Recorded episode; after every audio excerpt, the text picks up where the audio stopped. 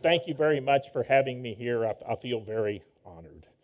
Um, I have a, a, a, brother that's five years younger than me.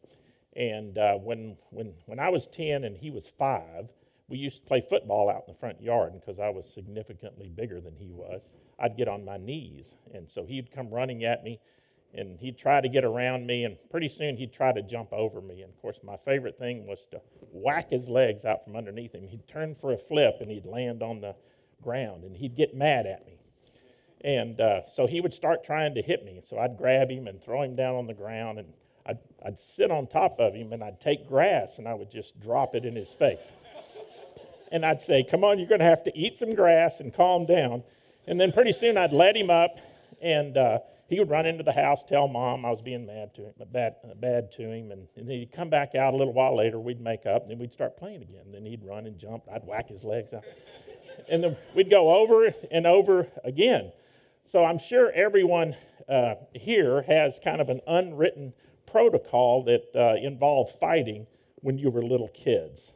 Um, it, it, was sort of an immature adolescent subculture within kids, especially boys, that we fight all the time. And I wish we, as we became adults, had outgrown uh, that tendency. Today we don't eat grass, but there's other things that cause us to fight and quarrel. Matt last week did a wonderful job about talking about the reasons that we fight and the reasons that we quarrel amongst us and the power that is needed to overcome it. But we all want to play God in our own lives, and we also want to play God in other people's lives. It's called self exaltation, and that's a tendency, tendency that we as sinners all have. And what was the solution that Matt talked about last week? It was humility. Uh, humility al- allows us to uh, submit to God and then be content in our circumstances. So these two verses that we're going to look at today follow basically the message that Matt gave last week. It's verses 11 and 12. And we see that quarreling instead turns from being an inward or an interpersonal uh, struggle to us trying to be God in other people's lives. And that's by imagining ourselves as superior to other Christians by judging them or putting them down. So let's read the passages and then we'll go to prayer before we uh, get into the text. James 4 11 and 12. Do not speak evil against one another, brothers. The one who speaks against a brother or judges his brother speaks evil against the law and judges the law. But if you judge the law, you are not a doer of the law, but a judge. There is only one lawgiver and judge, he who is able to save and to destroy. But who are you to judge your neighbor? Let's pray. Father, as we open your word today, I pray that your spirit empowers us to understand your paradigm for the causes and cures for confrontation that results from judging others, which is purposed in your word, for building others up and not mistake it for the world's paradigm of tearing others down. We pray that you would work mightily in our hearts to transform our minds that we can discern righteous from unrighteous judgment, so that we may build up the body of Christ, attaining the fullness of Christ. And all God's people said, Amen. Um, so this week, rather than looking at how we play God in our own lives, which Matt talked about, we're going to look at how we play God in other people's lives. We imagine ourselves as superior to others and we put them down, pretending ourselves to be better. And I, I want to emphasize the word there pretending. Uh, we become self proclaiming critics standing over a brother or sister, assuming a position of superiority. Uh, last week, we talked about the sources of those conflicts, us not getting what we want. It was all focused on self. And the cure was dying to self and submitting to God. So we need to cultivate humility in our lives. Verses 11 and 12 shows us how that lack of humility in our lives plays out in the lives of others as we interact. So, how we promote ourselves as superior, slandering others by speaking against them, uh, and um, or lying about them. These verses are very hard to hear, But the whole book of James basically is an exercise of self examination, and it can be very convicting.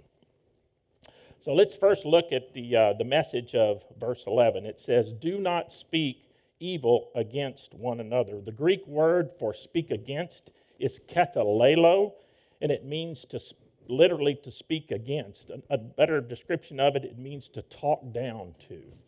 So in the, in the Greek translation of the Old Testament, the Septuagint, as well as the Greek New Testament, this word is translated from the Old all the way to the New in the exact same way. And I have several examples here to, uh, that I'd like to look at to, to, to give you an idea of, of how God feels about speaking against others. I'm going to first go to Numbers 12 and it's uh, with reference to Miriam and, and Aaron who spoke against Moses because he married a Cushite woman. Uh, Miriam goes on to say, And they said, Has the Lord indeed spoken only through Moses? Has he not spoken through us also? And the Lord heard it. He goes on a little bit further to say, And the anger of the Lord was kindled against them, and he departed. So what we see here is, is that basically Miriam was upset that Moses was getting all the, all the press and all of the praise and all of the things that goes along with being the one chosen by God to redeem his people, and she was jealous about it. So she, she basically wanted to bring him down in the eyes of others by saying he didn't marry an Israelite, uh, one of the God's chosen people. He married a Cushite, which is basically an African it was an area in Africa, so he married an African woman, and they wanted to bring, or she wanted to bring Moses down in the eyes of the people, and in the process of that, elevating herself. And God didn't like it. In fact, when God came down and corrected them, and then when his cloud lifted, Miriam had leprosy, and then Moses interceded. So there's no question that God did not approve of Miriam and Aaron's speaking against Moses. In Numbers 21, also, the people of Israel spoke against uh, God by complaining about their conditions that they had in the wilderness. They happily followed Moses out of Egypt, out of slavery, out of bondage, but as soon as they got into the desert and got uncomfortable and they got thirsty and they got hungry, they started grumbling against God and they grumbled against Moses.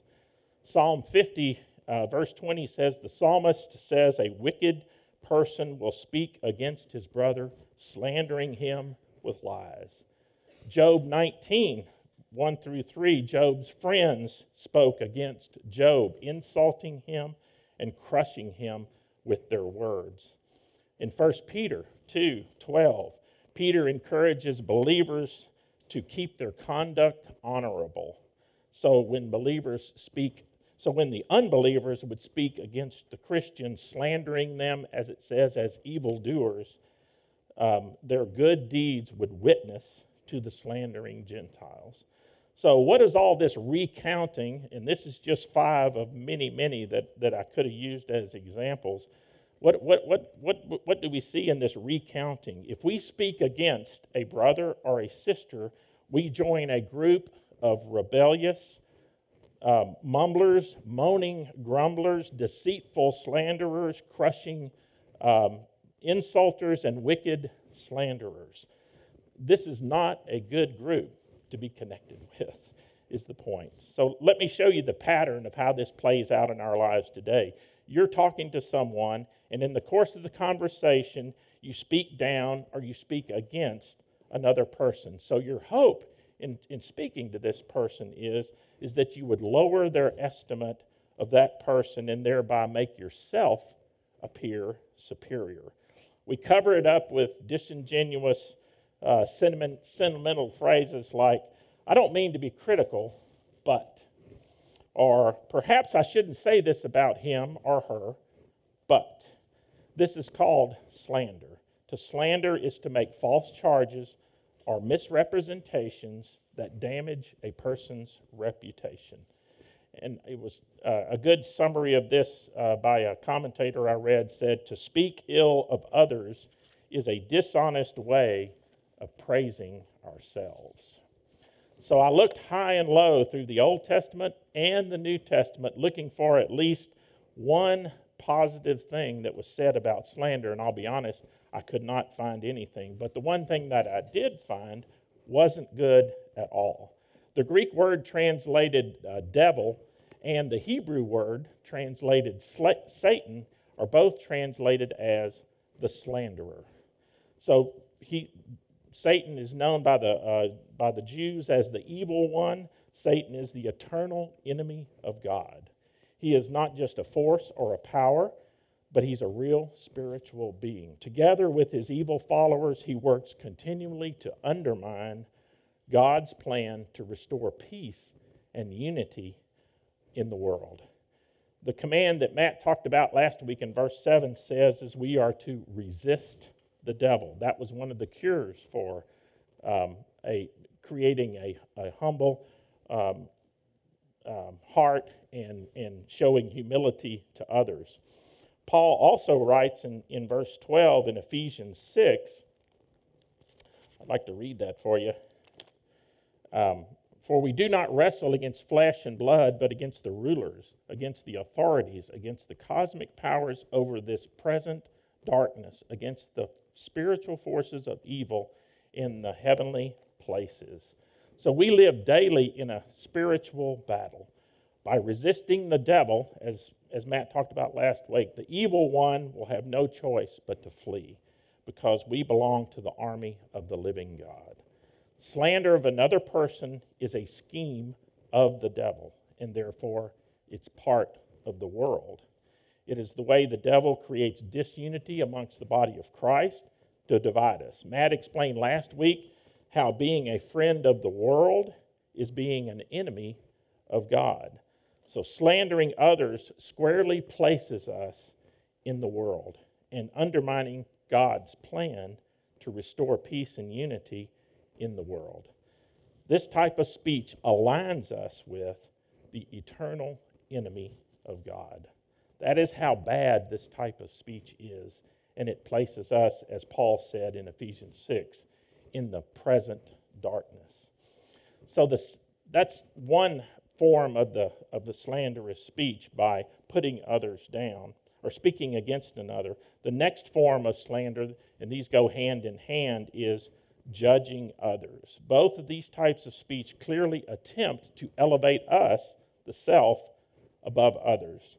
They are both clearly slander, and Scripture repeatedly condemns these types of judgmental attitudes and actions. Among a few of these, and it's one that's very well quoted, is Matthew 7 1, which says, Do not judge so that you will not be judged. It's important to note the context here everybody forgets the context in which that passage is said. But at that point, he's, he's speaking about Pharisaical, legalistic judgmentalism with a more righteous than thou attitude. So we should not have a spirit of continual criticism and fault finding. Matthew 7 3, after that, continues with, Why do you see the speck that is in your brother's eye, but you do not notice the log that's in your eye. Ju- judging others attempts to put us above the one that's being judged. It attempts to make us feel superior. So we will see in the, in the, in the next verse in 412 that it's really worse than that, but we'll, we'll get to that here in a little while. Paul says in Romans 2 1, Therefore you have no excuse, O man, every one of you who judges. For in passing judgment on another, you condemn yourself because you, the judge, practice the very same things. The idea here is that we are quick to judge others, especially about things that we know a lot about, because we do them ourselves. We have our list of things we judge people for because it's a list of things that we know that we do. Um, the, the result or the reality of this is that we're making other making ourselves superior, but in the process, we're actually condemning ourselves. Paul adds in Romans 2 3, Do you suppose, O man, you, you who judge, who practices such things, and yet you do them yourself, that you will escape the judgment of God? Jesus and Paul clearly here are targeting self serving, malicious judgment. James is trying to motivate the reader to forsake the philosophy of the world that puts self first and to humble ourselves. My wife used to say to me early in our marriage when we were arguing, I know what you were thinking. My retort to her was, You don't know what I'm thinking. And the, the reality of it is, I probably wasn't thinking anything at all. That's why we were having the argument. But, but the, the bottom line is, is it, it didn't make any difference what I was thinking. She knew what it was. So she was the judge, the witness, she was the judge, and she was the jury. And I was wrong, guilty as charged. she, she regrets that. She has repented from that and, uh, and, and, talks about it a lot. But it was one thing that would, would, would, irritate me and give me difficulty in expressing grace. But that's a, that's a whole different sermon for a whole different time. Communication in marriage is, can last a, a couple of hours by itself. Uh, so, as we will look at here in a little while, the root of the problem, though, is, is that we want to play God and set the rules. We want to apply the rules and we want to implement the rules in our lives and in the lives of others. James says this is wrong and certainly damaging to our relationship with others. Uh, it is, is damaging within the body of Christ, and it is a horrible, horrible witness to those outside the church of the love of Christ. Judging others is one thing that I would say hypocritical judging uh, is something that turns a lot of people off about the church today. James then goes on to say if we do judge others, we become a lawbreaker. To which law is he talking about here? He's not talking about the Mosaic law, and he's not certainly not talking about the, the Pharisaical Judaism that was in the time. What he's referring to here goes back to what was talked about in chapters 1 and 2. It's the perfect law, the, the, the law of liberty that's talked about in chapter 1, verse 25, and the law of love that's talked about in chapter 2, verse 8. That, that law was love your neighbor as yourself. So James re- revisits that, that theme of standing in judgment over others, which he introduced in chapters 2 and, and, and expounded in, in chapter 3. That's when he was discussing, hopefully, you remember partiality and prejudice. So, a judgmental attitude, self righteous or self exalting, whichever way you want to call it, manifests itself in lots of ways. It's partiality, it's prejudice, it's slander, all of which break the law of love. Um, so as we as we learned last week from Matt's sermon, what are what are we to do? Well, we are to call on the grace of God to humble us, resulting in a contrite heart, to resist the devil and to come near to God. And if we do these things, the Lord will lift us up. James then says in verse 11, But if you judge the law, you are not a doer of the law, but a judge. James is saying here that God is the source of the law, we need to respect the authority of God as the judge. When we judge, we position ourselves basically in the place of God. In fact, that's exactly what he emphasizes in verse 12. And I'll paraphrase verse 12 for you. When we judge others, we come perilously close to playing God ourselves. There's only one lawgiver and judge, the one who is able to save and destroy. God gave the law, and only He can stand in judgment of it. Only God can pass judgment on a person's actions and motives, and especially heart conditions, without fault, without hypocrisy, and without spite. So James finishes up this, these, uh, this verse 12 with a, an extremely cutting comment uh, to the person who judges through condemnation. I, I, got the Message Bible out and read it, and I thought it gave a, a, a great interpretation of this verse. Basically, he says, Who do you think you are? Who made you God? At times, we all have a tendency to self exalt ourselves, and these verses give us a stern warning of playing God in the lives of others. So, who else considered himself to be superior to God? And that was the devil. who we are to flee from. So, in summary, uh, I'd like to, to, to, say the main points that Paul's trying, uh, that uh, James is trying to make here. Talking down to others is a harmful and dishonest way of attempting to make ourselves superior to others. Unrighteous judgment of others is a self-serving and malicious.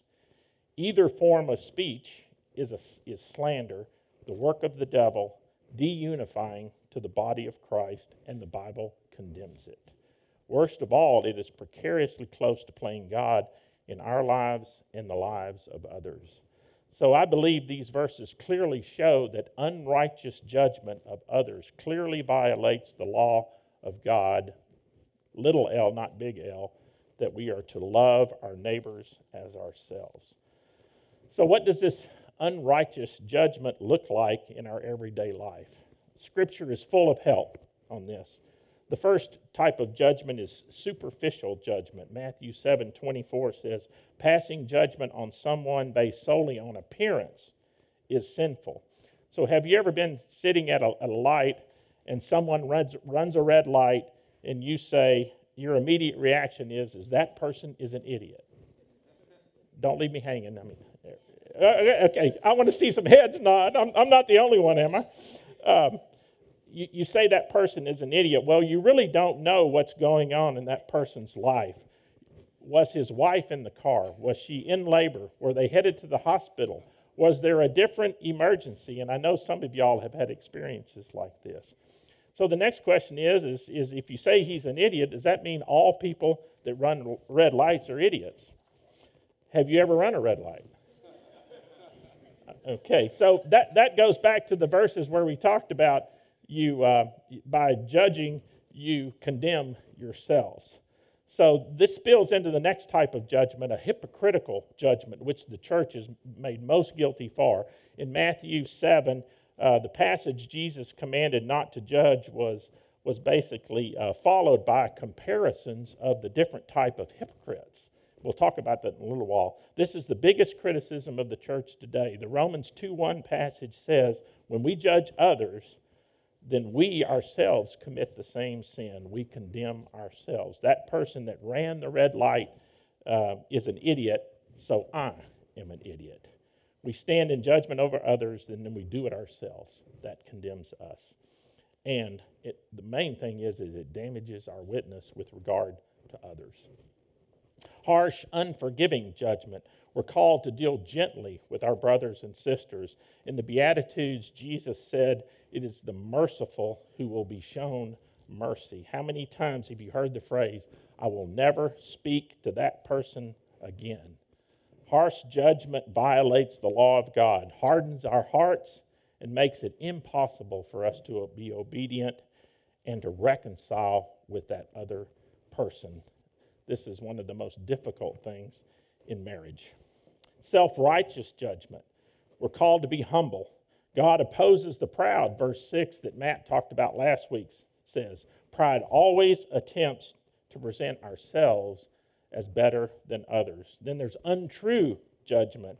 The Bible clearly forbids uh, false witness. In fact, in the Old Testament, the, the, the, the uh, cure for, for uh, false witness was punishable by death. Um, Titus 3:2 says, "Slander no one." So the message of Scripture is extremely clear that uh, that slander damages the cause of Christ, damages the body of Christ, and it is a scheme of the devil. It has roots in the philosophy of the world, which, as Matt talked about last week, we are to separate ourselves from the world. Unrighteous judgment, no question, is condemned. However, that begs the question is if there is an unrighteous judgment, is there a righteous judgment? The Bible's, um, the Bible's command that we not judge others does not mean we cannot show discernment. Immediately after Jesus said, Do not judge, as I said, he talked about the hypocrites. He said, Do not give dogs what is sacred. Do not throw your pearls to the pigs. A little later in that same sermon, he said, Watch out for the false prophets. By their fruit you will recognize them. And the fruit of these false prophets was basically an opposition to the gospel. So, how are we to discern who are the dogs and who are the pigs and who are the false prophets unless we have the ability to make a judgment call on doctrines and deeds? Jesus gives us permission, as he did, to tell right from wrong, to tell unrighteous from righteous. And this is sort of where the problem comes in, doesn't it? He is not saying that all actions are equally moral or that all truth is relative. The Bible clearly teaches that truth is objective, it is eternal, and it is inseparable from the character of God. Anything that contradicts the truth is a lie. But of course, to call something a lie, we have to pass judgment.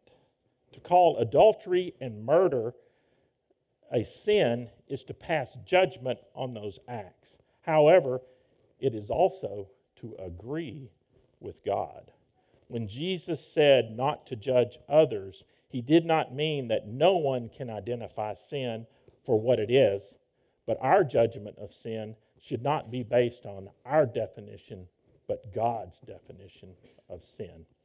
Christians are often accused of being judgmental and intolerant when we speak out against sin. But opposing sin, according to Scripture, is not wrong. Holding aloft the standard of righteousness naturally defines unrighteousness and draws the condemnation of those who choose sin over godliness, who choose darkness over light.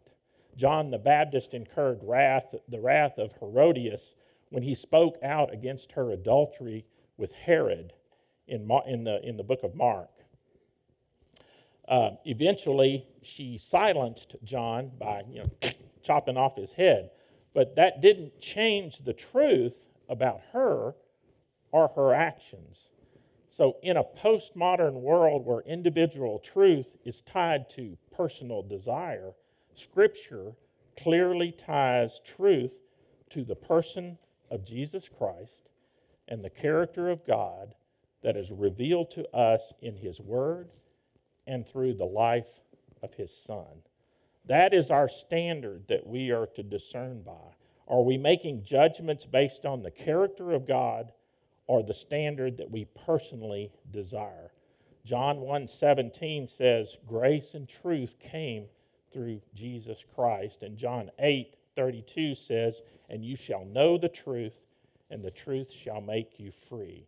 One who abides in the Word of God knows the truth. The word free here refers to the bondage to sin. Obedience to the Lord means fellowship with Him. Because we know His Word, it means protection for us from sin. And through this, we experience His love. Knowing God's love is freedom indeed.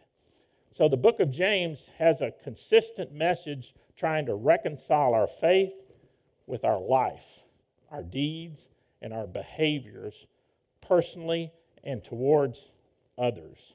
So our lives lived out should be a reflection of Christ and not the world. The readers of James obviously had an issue with self exaltation, and he wrote this letter to encourage them to forsake the philosophy of the world that puts self first. That should be an encouragement to us also. Criticizing others is dangerous, not only because it's a form of selfishness, but also because the critic exalts himself even over God. In verse 10, as Matt talked about last week, says, Humble yourselves before the Lord, and he will exalt you. Let's pray. Father, I pray that these words of truth that you've given us today will uh, penetrate our hearts, that it will transform our minds, and I pray that we would be properly equipped to go out and do the work that you have given us to do. Father, sin enters our life, and we, we do not always react in accordance with your word and abiding in your word. I pray that we would, we would do this. I pray that you would give us the knowledge to know and the knowledge to be able to discern properly so that your law, the law of love, loving our neighbors as ourselves, is what we do as we go out into the world to bring the lost to us. And it's in Christ's name that we pray. Amen.